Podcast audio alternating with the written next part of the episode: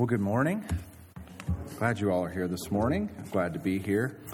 Um, it was a good week this week uh, for me. I had the opportunity to go to a pastor's conference in Louisville, Kentucky, um, and uh, just thank you to uh, the elders for letting me do that. It was a refreshing time. It was really helpful. I was able to see some old friends and uh, make some good connections. So um, you know, it's uh, sort of a rejuvenating time to get to do that for me. And uh, so thank you all for, for allowing me to do that and give me that opportunity. Um, it was good, it, it was needed. So uh, open your Bibles up to Titus chapter 3 this morning. Titus 3 is where we're going to be. And as you're opening up there, I'm sure you can look back on your life and remember some, some profound lessons that you have learned along the way things you could summarize in a pithy statement that maybe your parents taught you or whatever. One of those lessons for me was learned the summer between my eighth and ninth grade year in school. Uh, it wasn't a major life event, uh, it was my interest in playing basketball that led to this particular lesson that I learned.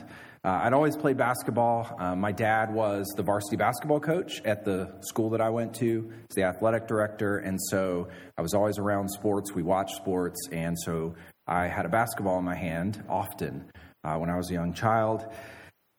But in eighth grade, I hit a growth spurt and I'd played ball and then I grew a lot in between eighth and ninth grade or in eighth grade. And so um, I'm sort of gangly at that point, still am to some extent. And so when you grow a lot when you're playing a sport, sometimes you have to adjust how you play that particular sport, and that's what happened to me.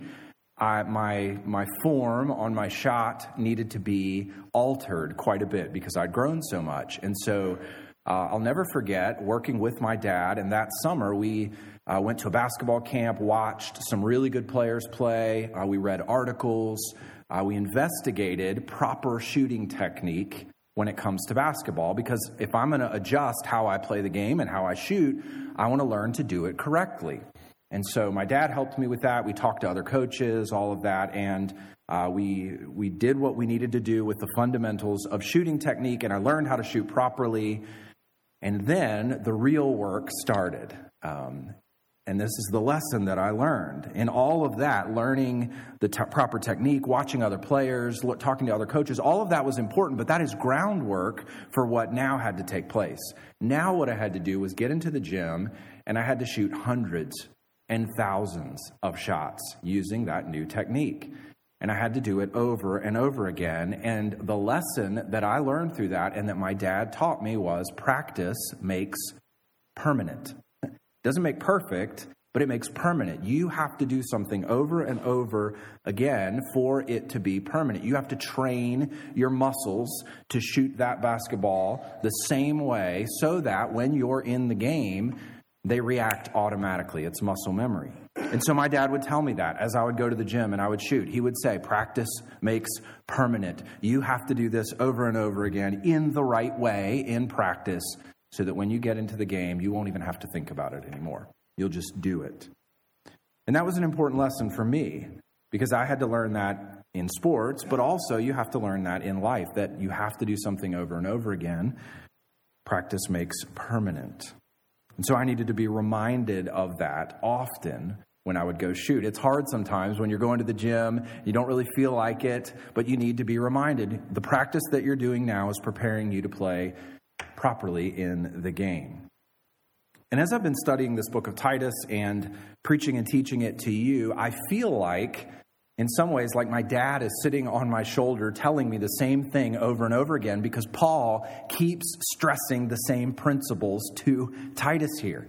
He wants Titus to insist to the people on the island of Crete that they need to do the same thing over and over again. They have to let the gospel impact the way that they live life. The gospel and God's grace will translate into good works. And he keeps telling them that. He's reminding them of that.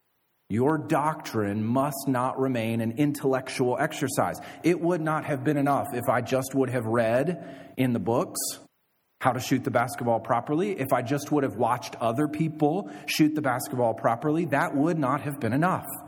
I had to go to the gym and I had to practice and I had to prepare for the games. And that's what Paul is telling Titus here. You have got to let the knowledge that you have translate into good works. And he insists on that over and over again. So, our passage today is going to, again, make that same point in a slightly different way. Titus chapter 3, and look at verse 1. Remind them, he says. As if he hasn't said this enough, he wants them to hear it again. Remind them, and then we'll walk through the rest of the passage. But it's the same general principle here of connecting orthodoxy, right belief, to orthopraxy, right practice. Those two go hand in hand.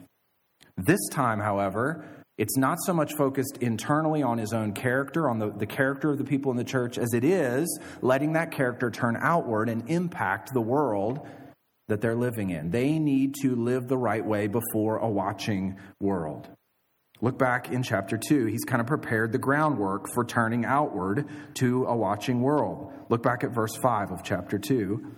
At the end of that verse, he says, That the word of God may not be reviled by unbelievers. They need to live with that which is fitting for sound doctrine so that unbelievers won't revile the word of God.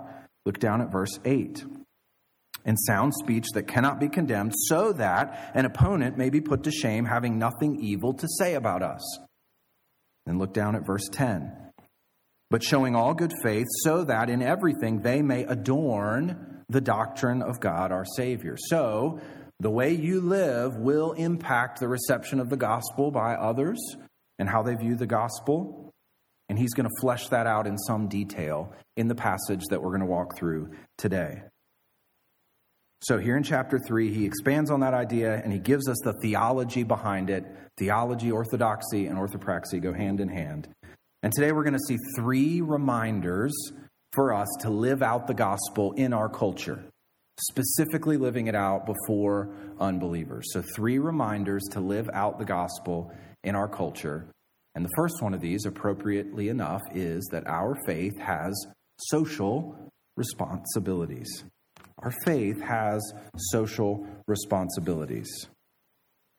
As we look at these first couple of verses, there's, I want you to, to think in terms of tensions within the Bible, right? The Bible is filled with tensions. I didn't say contradictions. The Bible's not filled with contradictions, but it is filled with tensions. What do I mean by that? Well, Scripture will give us a principle and then it would give us another principle, and at first glance, those two seem to be in opposition to one another. And the Bible's filled with principles like that. Let me give you an example. The Bible tells us that a good reputation is of more value than material wealth. It is a really good thing for other people to think well of you. And then, at the same time, the Bible tells us not to be controlled by the opinions of other people. Now, wait a minute. How do you do both of those? How do we have a good reputation and want a good reputation and yet not be controlled by other people's opinions of us? That is a tension that is found in Scripture.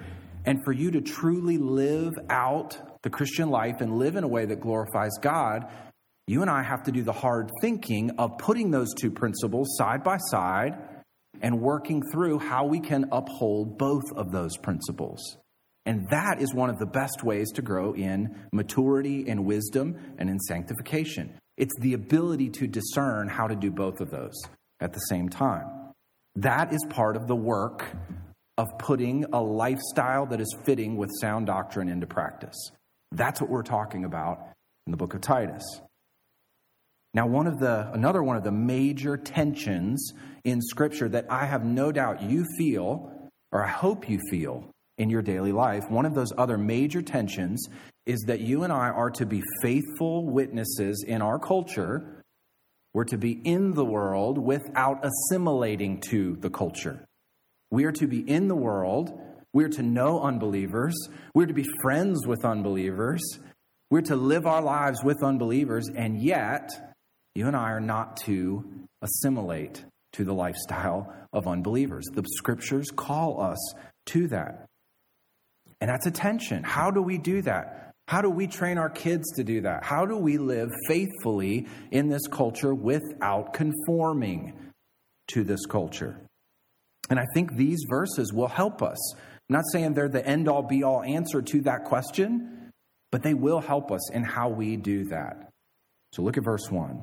Remind them to be submissive to rulers and authorities, to be obedient, to be ready for every good work, to speak evil of no one, verse 2, to avoid quarreling, to be gentle, and to show perfect courtesy toward all people. Now, he's going to help us navigate this, this tension that we feel in Scripture by looking at two areas. Okay, first, we are to be obedient, submissive to governing authorities, to civil authorities. So let's talk about government here for a second. Everybody's favorite topic, right? Taxes are due this week. Hopefully, you have already filed. If not, maybe you should leave right now and go get to work on getting your taxes ready. I won't say that I'm happy to pay taxes into the system all the time, or even most of the time, but I think the biblical perspective on civil government is get ready for this that civil government is a gift of common grace to you and I. Let me show you that from Romans chapter 13. Flip over there if you want. You can just listen as I read it. But listen to how Paul, the same author who wrote Titus, describes governing authorities here. Verse, verse 1 of chapter 13. Let every person be subject, it's the same language as Titus 3:1, be subject to the governing authorities, for there is no authority except from God, and those that exist have been instituted by God. Therefore, whoever resists the authorities resists what God has appointed and those who resist will incur judgment. For, and this is a key part of this, this is explaining why God has instituted civil authority. For, rulers are not a terror to good conduct, but to bad. Even imperfect rulers are that. That's the goal. Would you have no fear of the one who is in authority? Then do what is good, and you will receive his approval, for he is God's servant for your good. But if you do wrong, be afraid, for he does not bear the sword in vain. For he is the servant of God, an avenger who carries out God's wrath on the wrongdoer. Therefore, one must be in subjection not only to avoid God's wrath, but also for the sake of conscience. For because of this, you also pay taxes, for the authorities are ministers of God, attending to this very thing. Pay to all what is owed to them taxes to whom taxes are owed, revenue to whom revenue is owed, respect to whom respect is owed, honor to whom honor is owed. You can flip back to Titus. Verse 3, I think, in Romans 13, that I pointed out, gives us God's purpose for human authorities. The reality is that you and I live in a shared space with other people, lots of other people. And so our lives overlap in significant ways with human beings who live around us. And God has instilled imperfect, yes, absolutely, but He has instilled imperfect human governments to manage the fall, to manage people's sinful tendencies, to hold back the tide of evil that is, that is in men's hearts. That's why we have laws, that's why we have rules. You can't legislate morality. Yes, you can. You can hold back the evil that is in people's hearts. And that's what the civil authorities are supposed to do. You can't bring people to salvation through laws, but you can prevent people from killing one another in the streets to a certain extent. So, civil authorities are supposed to hold back the tide of evil, and they're also to promote what is good. There's a dual aspect to the authority that they have, that they're instituted by God. And so, according to Titus 3:1, if you're back over there, we're supposed to respond to those governing authorities by submitting obediently to them. That's the way to, we should respond to them. But look what else he says at the end of verse 1. We're to be obedient to be ready for every good work. Now, I think when he talks about being ready for every good work, he's talking about the broader scope than just civic involvement, but I think it includes civic involvement. And so, what, what I take away from this is as you and I have the opportunity to help our government live out its God ordained purpose of promoting what is good and holding back the tide of evil as we have opportunity to that. And not every person in every culture has that opportunity. The people at this time didn't really have it. But as you have that opportunity, we should be willing to do that and want to do that for the good of other people. So we do good works broadly in society. That's what he's calling us to. But man, we can, if we can help the government to live out its God ordained purpose, that's a good, good thing for us to do. But beyond being submissive to civil authorities, now he gives us a second area that will help us live out this tension and fulfill our social responsibilities. And this is just in our day to day relationships with other people. Look at verse 2. We are to speak evil of no one, to avoid quarreling, to be gentle, to show perfect courtesy toward all people. Sound doctrine shapes how we live with those around us. Sound doctrine will help us, should help us to treat other people as those who are made in the image of God and who are deserving of our kindness and our respect and our courtesy. And let's be honest, this is becoming increasingly more difficult in our world. It's hard. Most of the media that we consume, whether it's social media, cable news, mainstream media, whatever it may be, most of the media that we consume is coming from a perspective that we already agree with. Your social media feed is curated that way so that you see things that you already agree with. And what that does is it vilifies the other side and the other person the person who's on the other side. And it makes us think of other people who we don't agree with as enemies, hardly bearing the image of God and not worthy of our courtesy and our kindness and our respect. I think you could take verse 2. I think we all could take this. And if you're involved in social media, put this on your computer or on your phone. And before you do anything on social media, read verse 2. This should control how we think of other people and how we interact with other people.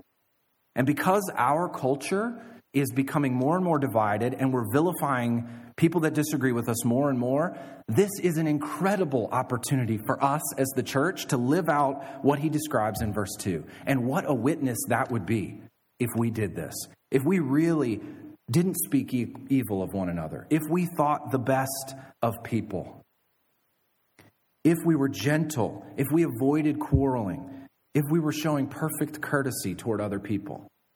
Now, unfortunately, when you read this verse or when I talk like this, sometimes Christians will react by saying, Yeah, but Jesus drove people out of the temple and kicked over tables and used a whip.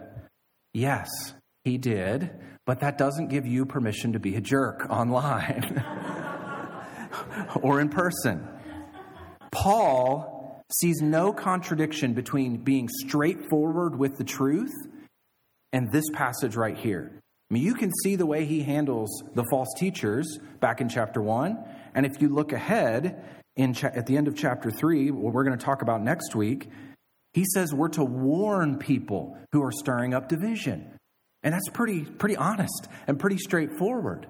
And so Paul sees no contradiction here between being grace filled and being straightforward with the truth.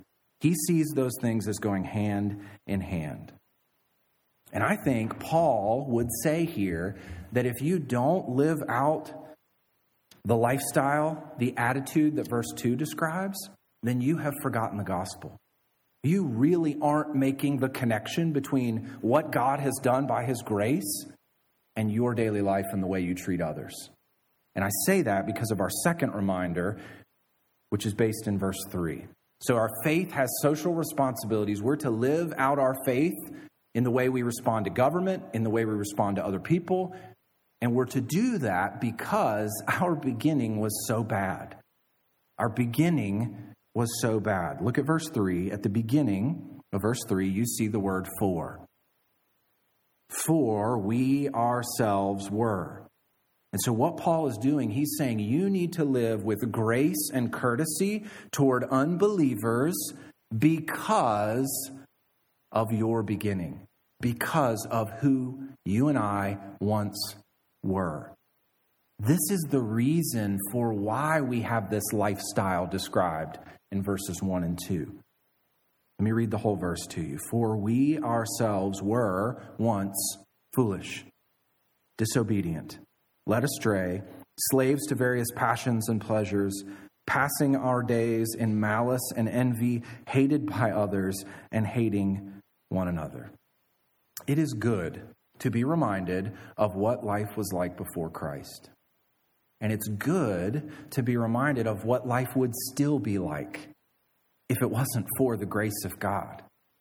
It's good to be reminded of these things. And as you get into the details of this verse, of this picture, it is not pretty. This is not a person you want to be, and it's not a person that we necessarily want to hang out with. Think of a person described who is living out these qualities. I mean, let's just start with one foolish.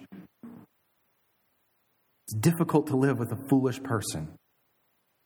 You can access a lot of foolishness online today, can't you? Videos of people doing foolish things. Not long ago, uh, it's probably a couple years ago now, but it always sticks out in my mind. I was watching this video on YouTube of this guy who wanted to do a backflip off of a soda machine. I, it, whatever. So so he climbs up on the soda machine. He has his buddy filming him with his camera, and he gets up on the soda machine, and it's like there's concrete underneath the soda machine, and you just know what's going to happen. So he gets up on it and he tries to do this backflip, and I can't remember if he didn't rotate enough or he over rotated, but I mean, bam, he hit the concrete on his face, and he comes up bleeding. I'm sure teeth were missing. It was awful. Well, they obviously stop the camera and cut away. There's more in the video, so they come back months later after he's healed up, and he's back at the soda machine, and he's going to prove to everyone that this time he can do it the right way. And so he climbs up on the soda machine, and he gets up there, and he jumps, and he rotates wrong again, and the exact same thing happens. And he smashes his face on the concrete and he comes up again bleeding. What, what is wrong with you? I, mean, I know why I watch those videos because it's just shocking that someone could be that foolish. That is the definition of foolishness. And honestly, that is what Paul is talking about here. It's someone who does the same thing over and over again that is absolutely self destructive, and they keep doing it. That is life without Christ, and that was each one of us before we met Christ, and that would still be each one of us without meeting Jesus Christ. And when you fuse together someone who is that foolish with the rest of these qualities, someone who is enslaved to various passions and pleasures. Their God is their belly, they are controlled by their desires. When you have a foolish person who's controlled by his desires, who at the end of the verse is living in malice and envy, who is hated by other people and is hateful to other people, when you describe that person, that is not the way to win friends and influence people. And here's the thing Nothing about this person described in verse 3 is easy to live with. That's true. It's hard, right? For, for you and I, it's hard to live out the qualities of verse 2 with someone who is described in verse 3. But here's the thing that doesn't mean we're better than those people at all. The way, the reason Paul is describing this here, the reason he sets it up like this is because you have to remember that the only reason you're any different, the only reason that you're not doing backflips off of soda machines, metaphorically speaking, is because of the grace of Jesus Christ. This is who we were, this is who we would still be without intervention from the outside. And so Paul is saying, you and I have to live with empathy for other people, for unbelievers. We have to see them as the mission field and not as the enemy. We have to see them as enslaved in this lifestyle and caught up in it and not living the good life. And I think one of the key qualities of Christian maturity is to be able to look at another person and to say, man, they're, they're acting foolishly in their unbelief. But I would be that person if it wasn't for Jesus Christ. And it's the grace of Christ that Paul now explains to us in verses 4 through 8. And that's our third reminder. So our faith has social responsibilities. We are to live a certain way in the world with unbelievers. And we do that graciously and kindly, even when it's difficult, because we know the work of God in our heart. We know how awful life was before Christ. And we know that we have been changed by the gospel that has been brought to us. Look at the start of verse 4. But. And you know passages like this in Scripture where it says, but. It describes who we were. Ephesians 2 is a great example. This is who you were. And this is one of those magnificent contrasts in the Bible that compels us to look up from our sinful past and to look at what God has done and direct our attention there. We were this, but. But something happened. And I want to read what happened to you, and then we're going to talk through it. Verses 4 to 7. Let me read this. But when the goodness and loving kindness of God our Savior appeared, he saved us, not because of works done by us in righteousness, but according to his own mercy, by the washing of regeneration and renewal of the Holy Spirit, whom he poured out on us richly through Jesus Christ our Savior, so that, being justified by his grace, we might become heirs according to the hope of eternal life. That's one sentence right there. And that is a beautiful description of the gospel that has changed us and has been brought to us through the grace of Christ. You would get in trouble if you wrote a sentence like that in freshman English in high school, but Paul gets away with it. And because it's one sentence, I want to try to help break it down and make it clear so that you can understand exactly what has happened as the gospel has come to you, so that you can live out the implications of the gospel coming to you. The very center of this sentence is the beginning of verse 5. This is the main verb. This is it. He saved us. God is the subject, saving us is the action. That's the center. Everything in verse 4 leads up to that, and everything in verses 5, 6, and 7 flows from that centerpiece there. It's like the span that holds the bridge together, it's the crux. We've seen that language of salvation before, haven't we? Look back in chapter 2, verse 11. For the grace of God has appeared, bringing salvation for all people. Verse 13, he's called our Savior, Jesus Christ. And the central idea in this salvation that has been brought to us, we use that term so often salvation, I'm saved. But what does it mean? The central idea is that God has rescued us from final destruction. He has rescued us. A few years ago, back in Virginia, uh, during the summer, which apparently we don't have here in Michigan. Summertime. So, or maybe there's like three weeks of it in July. So, but in the summer, we were at a friend's pool. We went to this pool pretty regularly, and uh, Stella, uh, she's five now, but she was two at that point. And, uh, you know, it's a friend's pool, so we're very comfortable there. And um, we were very careful with our kids at the pool, so don't don't think this is a lack of parenting here as I describe the story to you. But all the, the, all the adults were on one side of the pool and we're talking, and Stella normally has a swimmy on. For some reason, at this moment, she did not have a swimming on, and so she's kind of walking around the pool. She's staying away from it and all that, but she's two. She's bouncing along, and of course, we're watching her. And I start to get up to walk toward her, but she quickly gets around to almost the exact opposite side of the pool, and it's a pretty good sized pool. And as two year olds are prone to do, she trips, she stumbles, and she tumbles into the deep end of the pool. And so I'm already up walking, but Bethany said she has never seen me move so fast. I sprinted around the pool, jumped from like halfway across the pool, landed right beside her, hoisted her up with one arm, and put her on the side. And it happened so quickly, I didn't even really think about it, but it happened so quickly that she didn't even have time to suck in any water. She was totally fine, put her up there. She cried a little bit, but she was fine. Well, the funny part about the whole thing was for probably the next two or three months, and I think even up to a year after this, Stella would randomly say, Daddy saved me. Daddy, Daddy saved me. Daddy saved me. And in this passage, all three members of the Trinity are involved in our rescue. Because that's who God is. That's what He does. He is a God who rescues. He loves to rescue drowning swimmers. And I, when I saved Stella, I saved her by being a decent swimmer and having a fairly quick first step. But what method does God use to save us?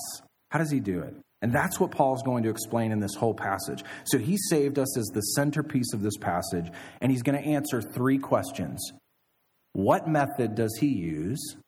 How does he do it? And why does he do it? So we're going to see three questions here. I'll put them on the screen so you can remember. But what does he do? How, what, is he, what method does he use? How does he do it? And why does he do it? Let's look at the first question. What method?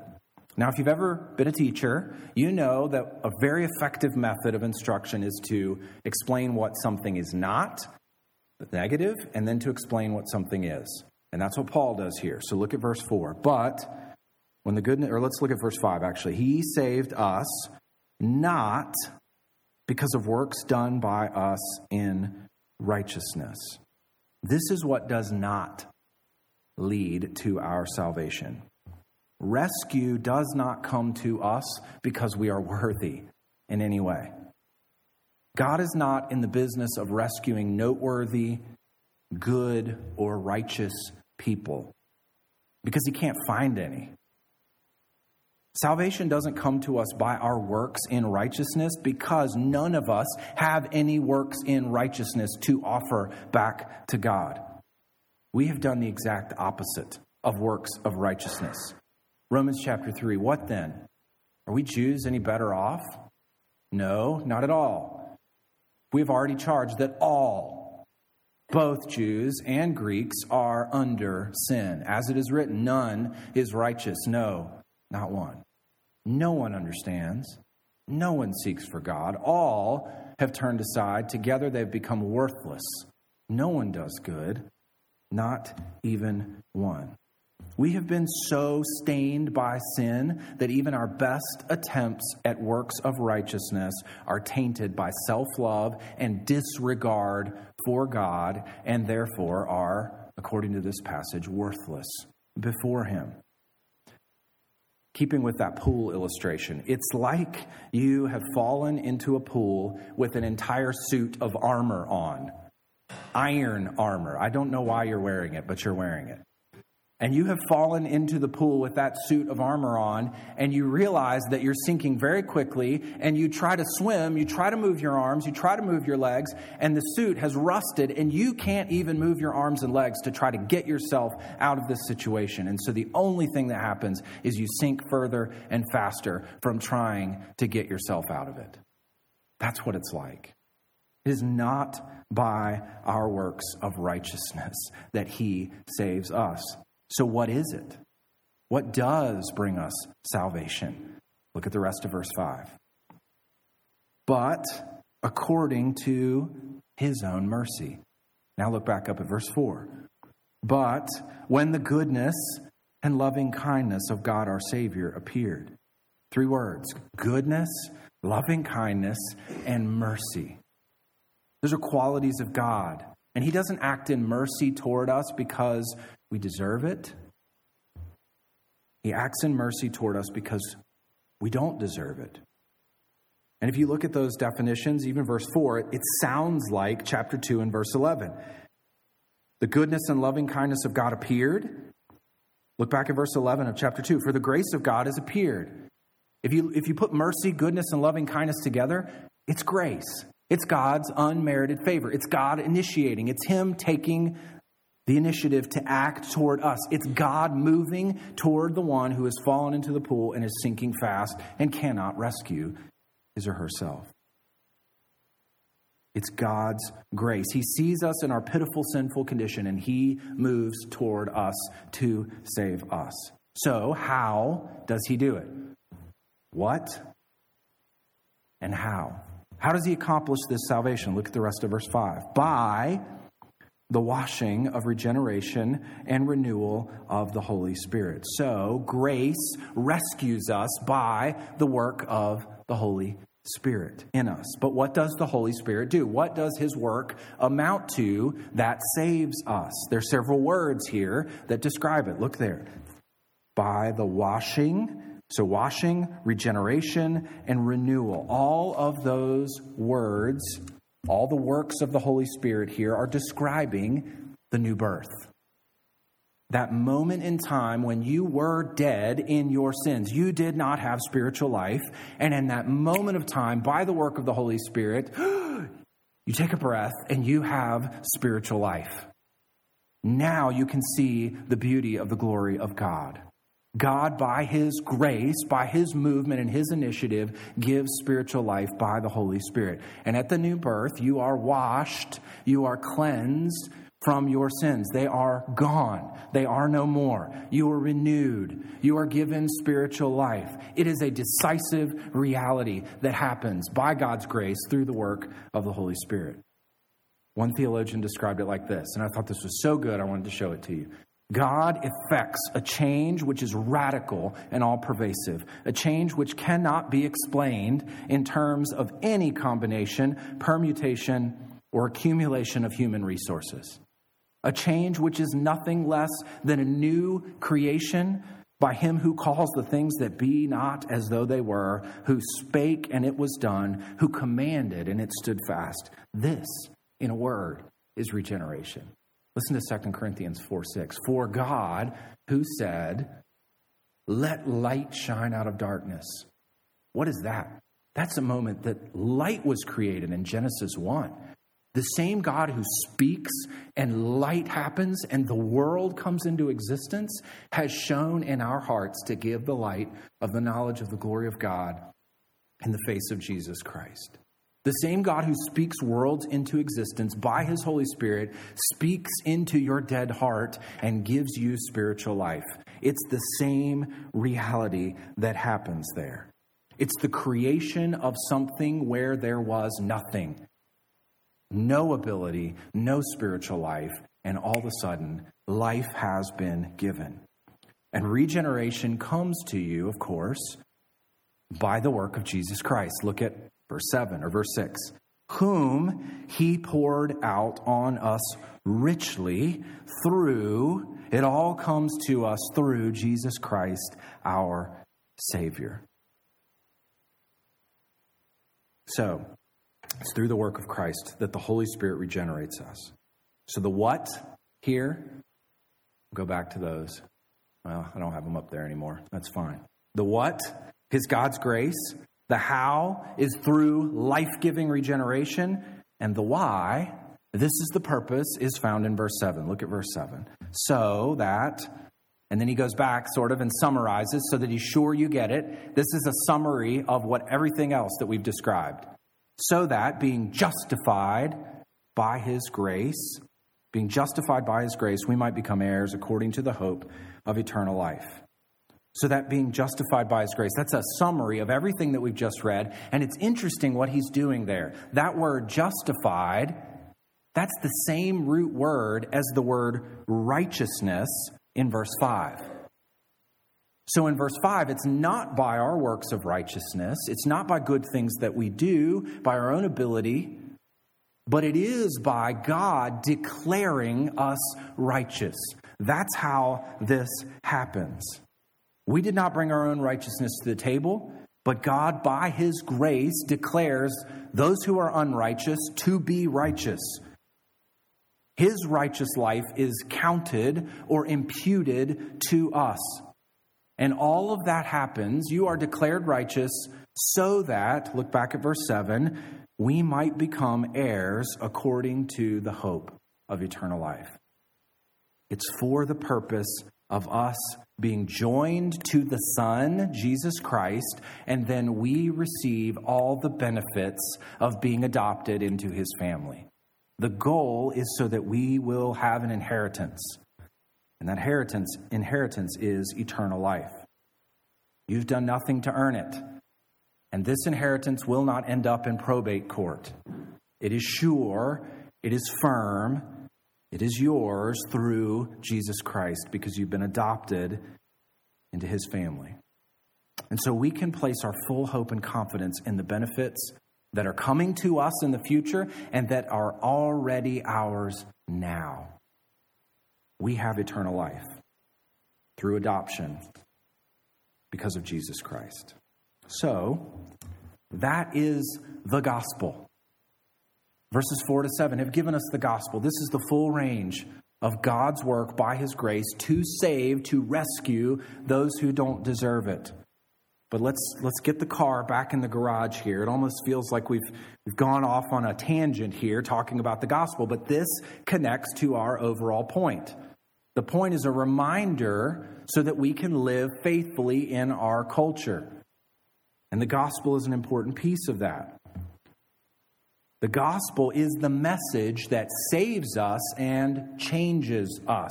This is the message that brings about initial change through regeneration and that continues to shape you and I as we live life. So we have to keep going back to this message and relearning it and reknowing it and reacquainting ourselves with it.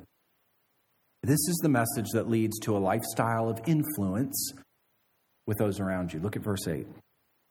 The saying, what he's just said, the gospel, the saying is trustworthy, and I want you to insist on these things so that those who have believed in God may be careful to devote themselves to good works. These things are excellent and profitable for people. Titus has to become like an alarm clock that goes off at the same time that insists that you get up and get out of bed and deal with it. He is to insist on these things. He is to continually go back to the gospel so that the people will see the connection between what they believe and the way they're supposed to live. Look how he explains it here. So that those who have believed in God,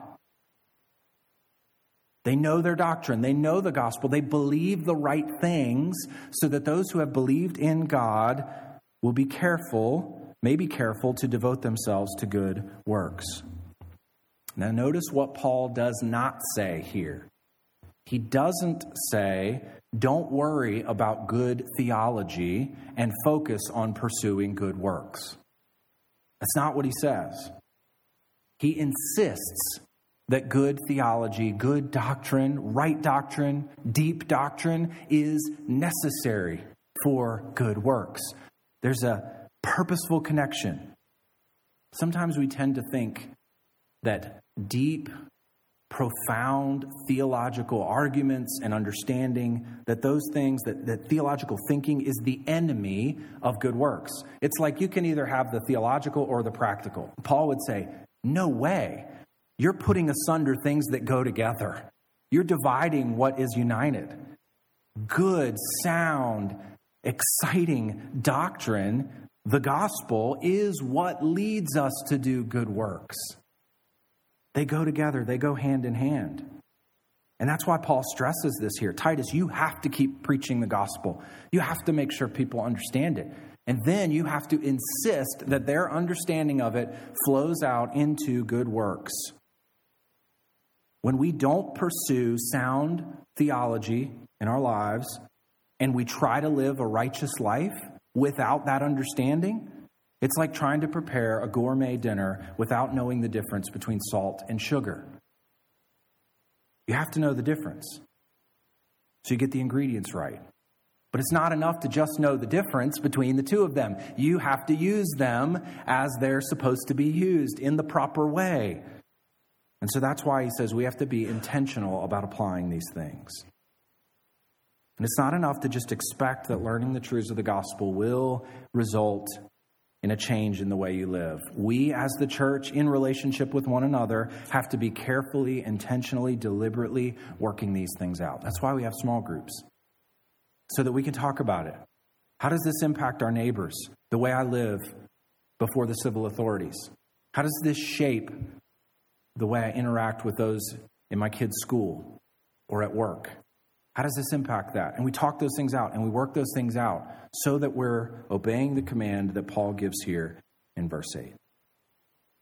And so, my hope today is twofold here this morning. I want this to be a reminder of the good news of the gospel. Listen, this is all by God's grace, and it's incredible news for us. And we need to go back and we need to think about these things. What is regeneration? What does it mean that God saved us? What is the extent of our sinfulness? Even in verse 3, he explains that. We need to think about those things. We need to ponder them. We need to talk about them in our lives. And then my second hope is that doing that will flow out into lives that reflect this gospel and that are making an impact in the culture around us. That we will do good works, not to earn favor with God, but out of the overflow of His grace. And that we'll do those good works in the church for one another, and that we'll do them for those outside of the church as we serve the church and the world together. Let's pray.